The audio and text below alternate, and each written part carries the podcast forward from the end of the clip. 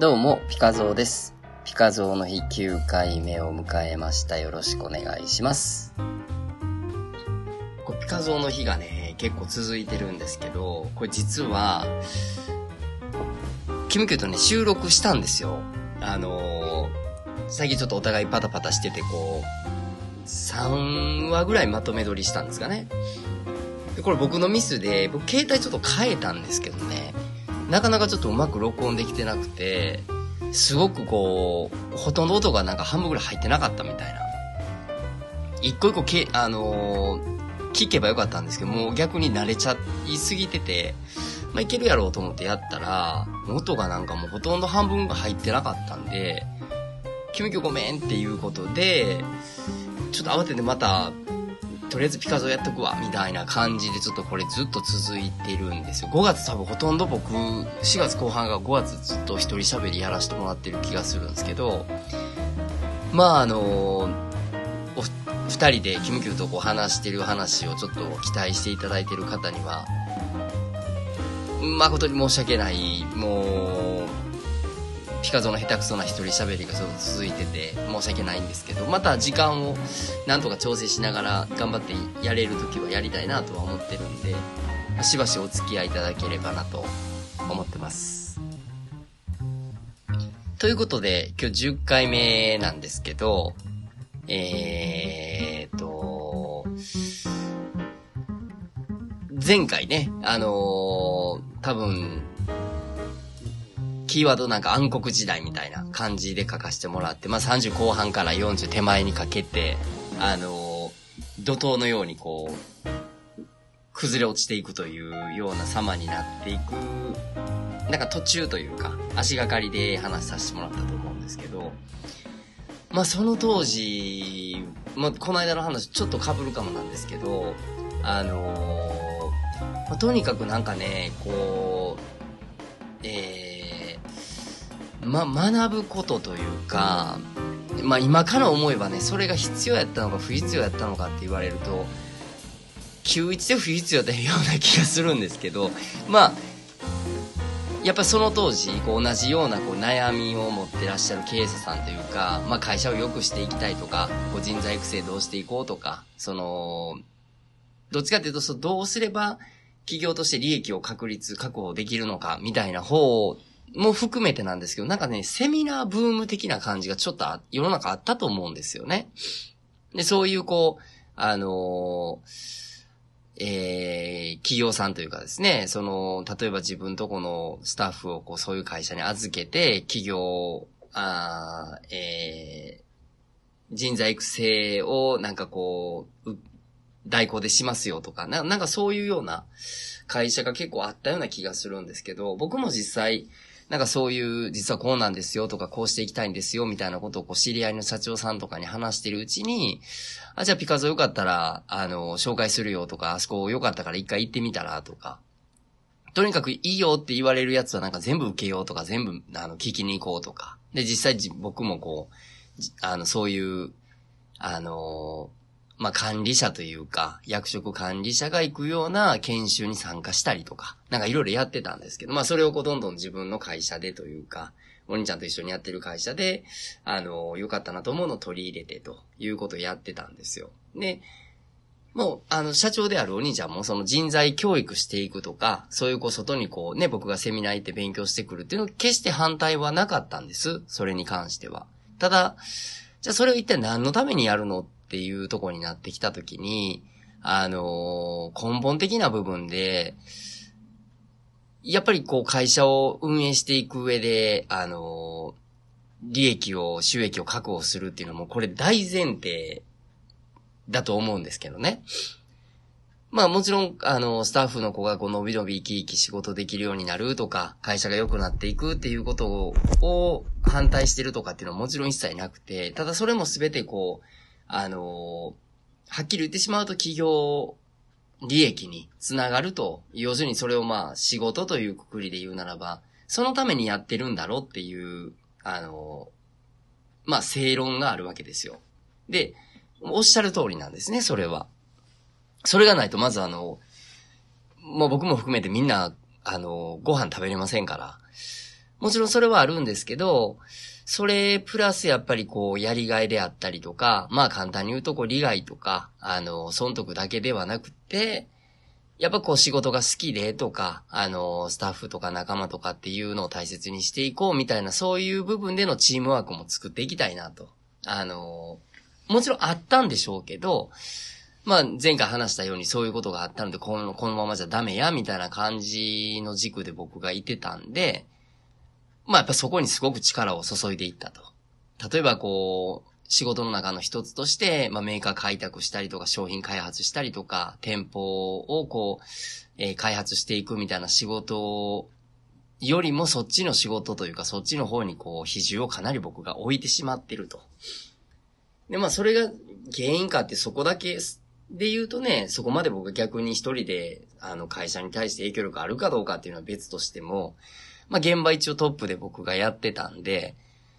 まあ、そうなってくるとこう、お店のサービスとかですね、まあ単純に商品を開発していく、商品のクオリティ上げていくとか、お客さんにもっとこう、まあ簡単に言うと売れる商品を探したり見つけたり作っていくとか、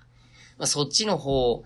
もうやるんですけど、やっぱ気持ちがちょっと入ってないって思われても仕方ないと思うんですよ。その時間とか、そのね、実際セミナー行ったり研修行ってる量を見ると。だからまあそれが結果的に売り上げに直結してるんじゃないかって思われても、これは仕方ないことで、あのー、まあ前にも言いましたけど、まあ社長、経営者さんだ、経営者の、である社長、お兄ちゃんだけじゃなくて、その、イケイケどんどんで売り上げ取るぞとかって言うてやってきた古い子たちからしても、もう、何してるんですかねみたいな。まあもうもちろん直接言ってくる子はいてないでしょうけど、やっぱこうね、疑問があったと思うんですけど、まあそういうことをずっと続けていて、40手前のところぐらいでですね、あの、まあちょっと話は、ちょっと遡るんですけど、ちょうどその36、えー、ぐらい、あの、の時になると思うんですけど、えー、震災があった年かな ?2011 年だと思うんですけど、その前の年にですね、あの、ちょうどその会社がそうなったっていうのがこう重なってる時期なんですけど、その時に全然違うあれで、あの、僕たまにそういう美術館とか、なんかそういう絵とか見るのは、全然詳しくないんですけど、まあ好きやったんで、あの、まあ、そういうの見てたりとか、あの、してる時に、たまたまなんかね、YouTube かなんかで、その、女性のアーティストが、こう、一筆で絵を描くというような、なんでかわかるんですけど、なんかそこにたどり着いてですね、なんかその時に読んでたようななんか本からたどり着いたんですかね。なんかそれでたまたまなんかその YouTube を見た時に、すごくその方が描いてるこう、あのー、まあ、描いてる絵自体はね、あの、別としてもその色彩であったりとか、バランス感とかっていうのがなんかそれをま、す、すべて一筆で描いて、しかもすごいスピードで描くんで、すごい感動したんですよね、YouTube で見たとき、すげえなーとかって思って。で、たまたまなんかその、あの、そういう話をこうスタッフにしたんでしょう。で、えっ、ー、と、スタッフとまあ仕入れ、メーカーさんをこう回ってる時に、あ、そういえば、ピカゾーさんが言ってた、こう、すごいなって言ってらっしゃる方が、なんか今、大阪で、あの、今日から個展やるらしいですよ、みたいな。イベントやるらしいですよ、みたいな。っていう話をポロッと喋ってきたんで、あ、ほなもう、大阪やったら、あの、ちょっと合間時間、メーカーさんのメーカーさん回る前の間時間あるから、ちょっと覗いていこうや、っていうことで、ほんで、あの、震災橋でイベントやってた時に、個展やってた時に行ったんですよね。で、そこからの縁で、あの、ずっと、まあ、未だになんですけど、まあ、ずっとこう友達をしてくれてるというか、すごい僕が、すごい、まあ、シンプルに好きな、あの、アーティストさんなんで、で、まあ、その子つながりで他の、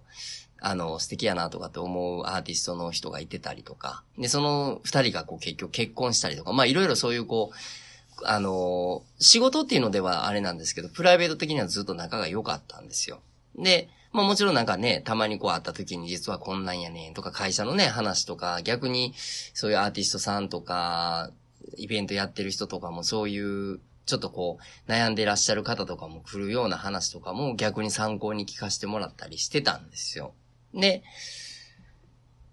まあそういう流れからあって、まあ、たまたま30その後半の時ぐらいに、あのまあ、前回も話しましたけど、改革改革っていう風にやってる時に、僕の中の2つの改革って、あの僕が勝手に言ってただけですよ。もう、あの他の方から言うと、笑われるようなことなんですけど、だと思うんですけど、まずあの人材不足っていうのはもう否めない現状やったんですよ。これはもう業界全体的に、未だに多分続いてるというか、今ももっとひどいのかもしれないです。で、やっぱ販売職というところが不人気になってるっていうのはもう、まあ世間的にそうやったのがありまして、まあ、その中でもこう店舗をね、維持していく、もしくは拡大していくってなると、やっぱ人材がいるわけですよ。人がいるんですけど、誰でもいいっていう、人さえ俺は売れるねんっていうような空気じゃないですから、なかったんで、やっぱかなり難しくどんどんどんどんなってきた時なんで、店舗が出して商品も、まあメーカーさんとかと開発してやっていけるんですけど、やっぱ人がいてないっていうのは、結構続いてたんで、そういう部分ではやっぱり今のうちにちょっとスマートになっていく方がいいんじゃないかっていうふうに僕が思ってまして、まあある程度店舗っていうのをま出して、ね、これからも行こうっていうのは、あるんですけど、まず一旦はちょっとこう足固めという部分で、ちょっと、えー、人を無理して回してたりとか、まあ、店舗で売上利益が取れてるっていう、でもまあ人が回ってないっていう部分で考えたときに先がちょっと難しいんじゃないかみたいな部分のお店に関しては、まあ、契約が満了とともに、あの、一旦は休憩していいんじゃないかと。まあ、一旦はちょっとぐっとちっちゃくなってもいいんじゃないかっていう話をまあ、お兄ちゃんとしてまして、まあそこはすごいバチバチでも真逆、あの、すごく喧嘩質もそこしてたんですけど、まあ要はそういう、あの、縮小していこうという足固めするために一旦縮小しようっていうところの改革と、あとはそのずっと話してるようにこう、まあ人を作っていくというか、そのためにこう仕事を面白くしていくっていうところで仕事の内容とか福利厚生含めて、あの、働き方に対しての改革っていう、こう、この二つをやってたんですよ。結局5年間でね。で、まあ、その時に、あのー、まあ、40手前のぐらい、38から9ぐらいにかけて、まあ、結果的に、その、一つのね、その縮小していくとかっていうような話のことは、まあ、物理的なことなんで、やろうと思えばやれることなんですけど、どうやってその仕事を面白くするというか、あの、給料とか、えー、損得じゃなく、まあ、もう必要なんですけど、まあ、プラス、やっぱ仕事が好きとか、面白いっていうふうに、こう、服屋さんをどうやったら、面白いというふうに、こう、働いてる子に思ってもらえるかなっていうのをずっとずっと考えていて、いろいろやっていた、あの、辿っていた結果、やっぱりメーカーさんとかに協力していただいて、こう、まあ、セレクトショップといえば聞く覚えはいいんですけど、簡単に言うとメーカーさんが開発した商品を販売代行してるようなあの、位置づけにどうしてもなってしまうので、やっぱそれでは、先を考えても、あの、まあ、それが面白くないって意味じゃないんですけど、やっぱりちょっと深みがないんじゃないかっていうことで、だったらこう、自社で、オリジナルであったり、自社でその生産をするという、えー、仕組みも作っていこうっていうのはもう結構昔からお兄ちゃんと喋ってた一つのことやったんですよね。で、それを、あ、まあ、例えば販売職がちょっと苦手、あんまり好きじゃないっていう子がいてても、そういうこう、ものを作るとか、生産するとかっていうことに関してはすごく興味持つ子がいてるんじゃないかと。で、今まで販売というとこだけをしてきた子も、こう、どうやって物が出来上がっていって、どういうふうに作られていくねやっていうことを知っていけば、自分たちが売っていることっていう商品に関しても、こう、まあ、プライド持てるというか、あの、ここまで大変な作業をした商品を販売してる、それがまあ、売り上げにつながって利益になる、で、給料をもらえるっていうやりがいのある仕事じゃないかっていうふうに思えるんじゃないかっていうのをちょっと僕の中で結びついたんですよね。そういうのがあって、なんかこう生産とかっていう、要はこうものづくりをしていくきっかけになるような、あのー、ことを始めたいなと思って、まあ急遽、まあそこはまたいつも僕のどっちかっていうと悪い癖なんですけど、まあそういういろいろいろいろ過程が自分の中ではあるんですけど、まあそういうのをこう人に説明せず、まあそれが終わって、だからミシンを今からやんねんっていうことで、まあちょうど38ぐらい、9ぐらいにかけて急にミシンを僕がしだすわけですよ。要はまずは自分が作るということをこう、覚えるとか、その作った商品を実際にそれを店頭で販売して売れてくれる喜びをまず自分が実感しないことには、まあ要するに僕で実験しないと、あの、って思う性格なんで僕はいつも。だからまず僕がやらないとってその時は思う性格やったんで、やろうっていうことで、あのまあ、そうぐらいになってきたらもうお兄ちゃんももう半分も好きにせえになってたと思います、多分。あのコミュニケーション取れてるというよりはもう言うても聞けへんし好きにせえよっていう感じになってたような気がします。でもまあまあ、まずはなんかこう練習で、あの、お兄ちゃんの服作ってみたりとか、もうそのスタッフの服作る。まあ、すぐ売るっていうのはできませんから。で、僕もミシンというか作るということに関しては、ど素人でしたから、まあそういうのをやってる時に、あの、さっきの話戻りますけど、そのアーティストの、あの、僕が好きな尊敬してるアーティストの女の人の友達で、それすごくこう、器用な、あの、子がいてるんでっていうことで、まあその子がまあまあ、まあそういう紹介の仕方じゃなかったんですけど、面白い友達がいてるっていうことで紹介してもらって話してるうちに、まあその子はすごい器用な子やったんで、あのー、まあ、僕も初めてミシンで、その子も初めてミシンですけど、まあ、僕の3倍ぐらいやっぱ覚えるのも早いし、器用なんで、で、その子がなんかたまたま転職を考えてるっていう時に、あのー、まあ、お兄ちゃんとその子が話して、じゃあうちに入ってそういう生産っていう部門を作っていこうやってことで入ってきたんですよね。まあ、友達からそういう風に入ったっていう感じなんですけど、まあ、その子が結構強烈でして、あのー結果的に僕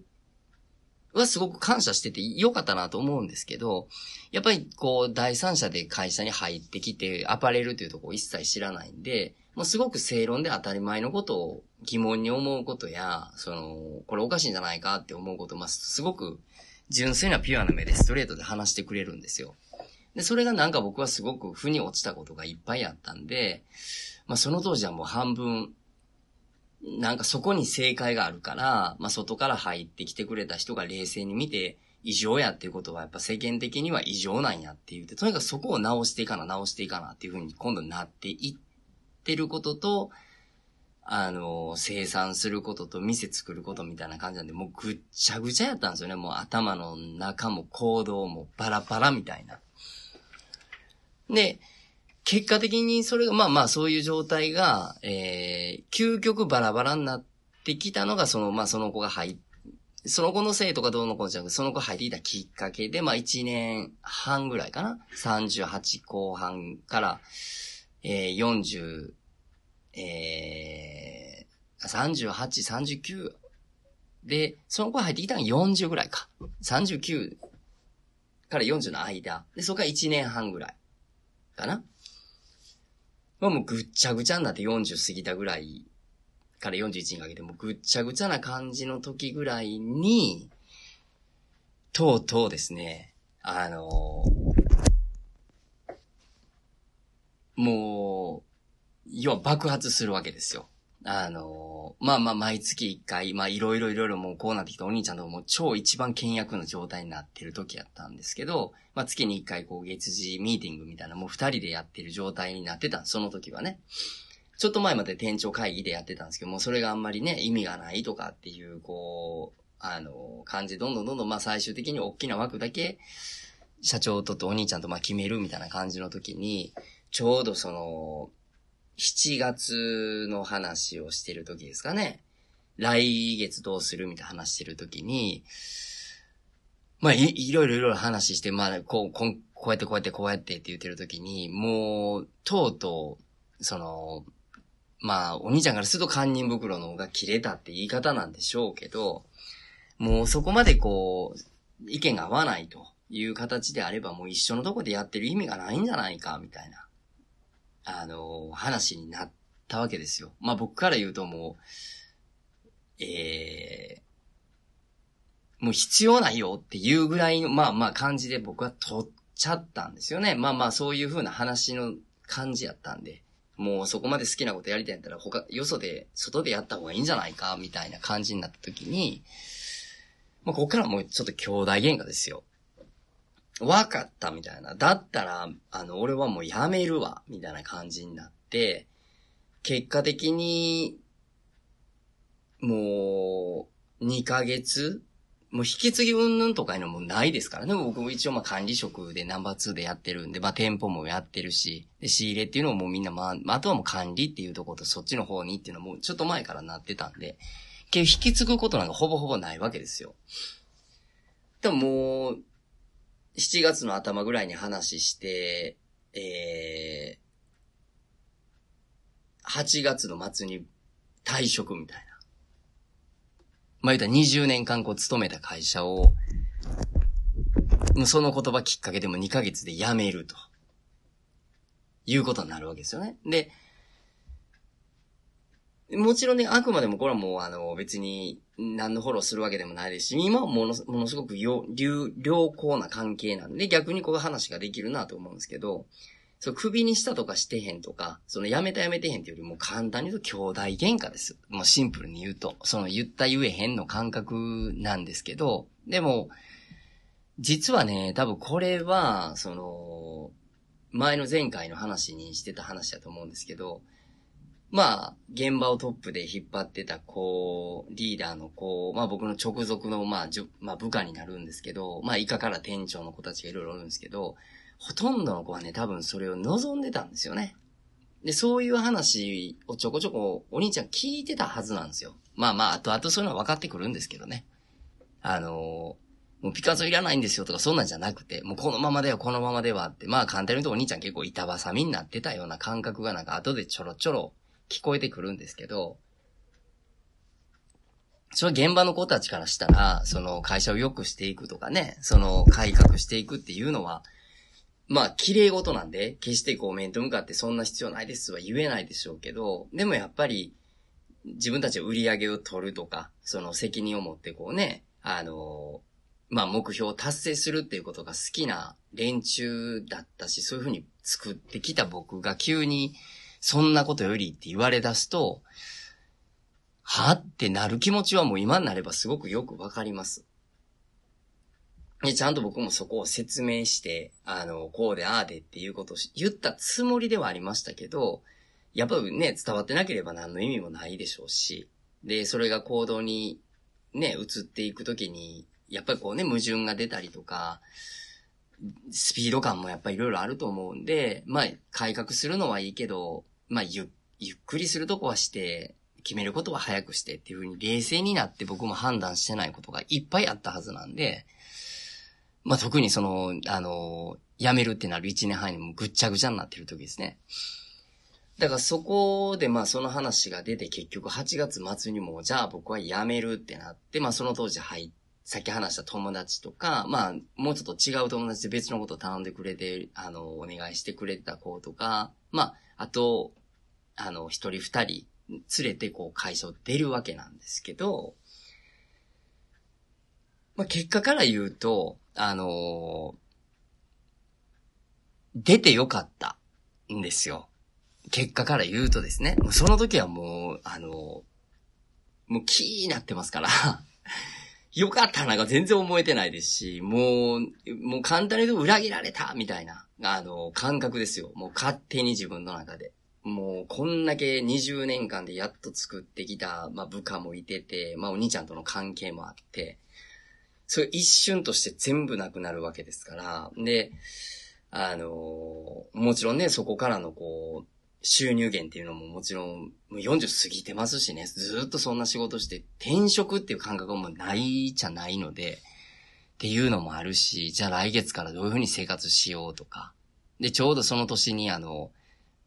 子供が、初めて子供が生まれるっていうと重なってるんで、もう僕の中からしたらもう悪魔みたいな。どういうことやみたいな感じのもう、ね、感情が、まあそれ言ってませんけど、もうぐわーなってる時なんで、もうわかったみたいな、出ていくみたいな感じでも、ろくに、まあ最低限せなあかんことのね、その引き継ぎというか始末だけはして、もうバーン出たみたいな感じやったんで、まあ結果的に今になって会、まあその前の会社ですよね。お兄ちゃんと一緒にやってた会社のことを考えても、僕のこれからの人生を考えても、まああの、出方はね、あの、綺麗かったとは言えないんですけど、出てよかったっていうのはもう今になったらもうすごく言えるんで、こうやって話せるっていう先ほどの話なんですけど、まあ、その時はね、もう、もうなんかもう、怒りと不安と、裏切りと、なんか、で、また自分がおかしいっていうのもどっかには分かってますから、もう、むちゃ、ぐちゃぐちゃみたいになってる時なんで、もう最悪やったですね。だからそれがまあちょうど今から、えー、2年前になるんですよ。ちょうど。で今僕44なんで42のぐらいの年になるんですけど、まあ結果的に、それだけ、こうかかって、まあ、まあ言うてみたらね、20年いろいろやらしてもらったことをこう、いろいろ処理して自分の中でこう、あの、無理に受け入れようとか、無理にこう否定しようとかっていうようなことを、まあ、や、もういろいろいろいろやって、いろいろやりましたけど、まあ結果、まあ20年、あの、やってきたことを、まあ、全部こうなくしたというか、生産して自分の中でこう全部整理して受け入れるのに、まあ2年かかったって感じなんですけど、まあたかだか2年で20年を生産できんねや、みたいな。軽俺の20年、みたいな感じぐらいでも今思ってるんですよ。あの、まあ、すごく良かった経験もいっぱいやらせてもらったし、いろんなことも、そこでまあ、得たこととかやらせてもらったことで、今は、からいろんなことをやっていこうとかやらせてもらってるっていうのもあるんで、あの、まあ、綺麗に言うたらもう何の無駄もなかったって感覚なんですけど、まあ、結果的になんかこう、まあ、人間はやっぱり、なかなかの生命力やなと。あのもうすべてを投げ出してやめたとかって、まあ人によっていろんな考え方ややり方もちろんあると僕は思うんですけど、まあ僕の場合はもう元来、あの軽いんで、ベースが。で深く考える言うてもそんな普通の一般の人よりも多分浅いでしょうし、傷ついたとか言うても、あの他の人よりは浅いような気はするんですけど、まあでも2年終わって、やっと、なんかこう、こういう風に喋らせてもらいながら整理させてもらって、本当に、あのまあ、次に進んでいけるなっていうので考えたまあ2年間っていうと、決して短くなかったかもしれないんですけどね。でもまあまあ、あのその期間も必要やったのかなというか、っていう感じがありまして、で、別にもう変、なんかたまたまなんですけど、これたまたまなんですけど、まあ、ちょうどその、あの、4月の後半の時に、もう何を思ったか、なんかこういう、まあ、ピカゾの話させてもらってるような話を踏まえて、あの、なんか一個、なんかまとめてみようと思って、で、まとめてみたんですよ。あの、なんか文章に。で、まあ、まとめて、題名つけようと思って。で、その題名が、あの、嫌われるコツっていう、まあ、嫌われるコツをまあ、なんか、コツをつかむのコツって骨って書くんですね。あの、人体の骨で僕も知らんかったんですけど、まあ、その嫌われるコツっていう、あの、題名で、まあ、文章をまとめたんですよ。で、まあ、結局20年間でこういろいろ経験させてもらったことから、あの自分が掴んだ7つの嫌われるコツみたいな。もう、自分で自分をパロディってる感じなんですけど、それをまあちょっと作ってみたんですね。で、まあたまたま友達に話を、そういう話をしてるときに、だったらなんか電子書籍でもって言われて、あの、もう全然売れないと思うんですけど、でもなんか自分の中でこう2年間かけて20年間のことをいろいろ整理したっていうところの、なんかこう一つの、あの、自分のご褒美みたいな感覚で、まあ、というかもう、あの、電子書籍、Kindle なんですけど、Amazon の。まあ、無料なんで、もう、お金もかからないし、で、自分の中でこうまとめたかったなっていうのもあったんで、まあ、ちょうどよかったなっていうことで、あのまあ、本を出そうということで、まとめたやつをまあちょっとそういうこう、Kindle の、なんかこう、中に変換してもらって、あのでもちょっと表紙は、ふざけようというか、まあ、真剣にふざけようと思って、まあ、たまたま僕が好きな、あの、映画のパロディにしとこうと思って、でも、せっかくやったらもう自分が出ちゃえと思って、まあ、自分が表紙になって、あの、笑ってもらえたらな、みたいな感じで、あの、ちょっと、電子書籍を出してみたんですね。だからもし、まあ、これ聞いていただけてる方で、あの興味あるなっていう方は、あのまあ、本当本当もう、あの安い安い値段で、あの、出してるんで、まあ、スタンプ2つ買ったぐらいの、あの、ラインスタンプ2つ買ったよぐらいの感覚ぐらいのことなんで、もし、興味を持ってもらえるのであれば、なんかそういう、もうちょっとこの喋ってる内容よりは細かく、あの、実体験に基づいて書かしてもらって、そこで自分の中で、これやって嫌われたな、みたいな感じが別になんか計算したわけじゃないですけど、ほんとほんとちょうどキーワード的に7つになったんで、なんかよく本7つの何々ってよくあるじゃないですか。パク、パクったろう、パロったろうっていうことで、まあ一応まあ7つの、あのー、まあキーワードというか、嫌われるコツを7つにまとめてみたっていう、こういう実体験から基づいてこうなりましたよ、みたいな。だからもうガンガン嫌われたい方はそれやってくださいね、みたいな感じぐらいの気持ちでまあ書かせていただいたやつがあるので、まあ、お暇な、お暇な方いらっしゃらないと思うんですけど、あの、お優しい方は、一度、あの、ご購入いただければ嬉しいなと思っております。ということで、えー、ピカゾーの一人喋り、一応このあの、自分のことを喋るという一人喋りはもう今回で、あの、最終回にさせていただこうかなと思ってます。次回からは、できればキムキューと時間合わせてやりたいなと思いますし、もし無理やったとしてもまた何か、あの、もうちょっと軽めな、ふざけてる感じで行く方が僕も好きなんで、感じで行きたいなっていうのがあるので、また何か、あの、思いついたらやってみたいなと思ってます。えー、9回やらせていただいた一人喋りなんですけど、下手くそで拙い一人喋りでも本当申し訳なかったなと思うんですけど、まあ、聞いていただいて何かのお役に立ててたら嬉しいなという気持ちで、あの、締めさせていただきたいなと思います。ありがとうございました。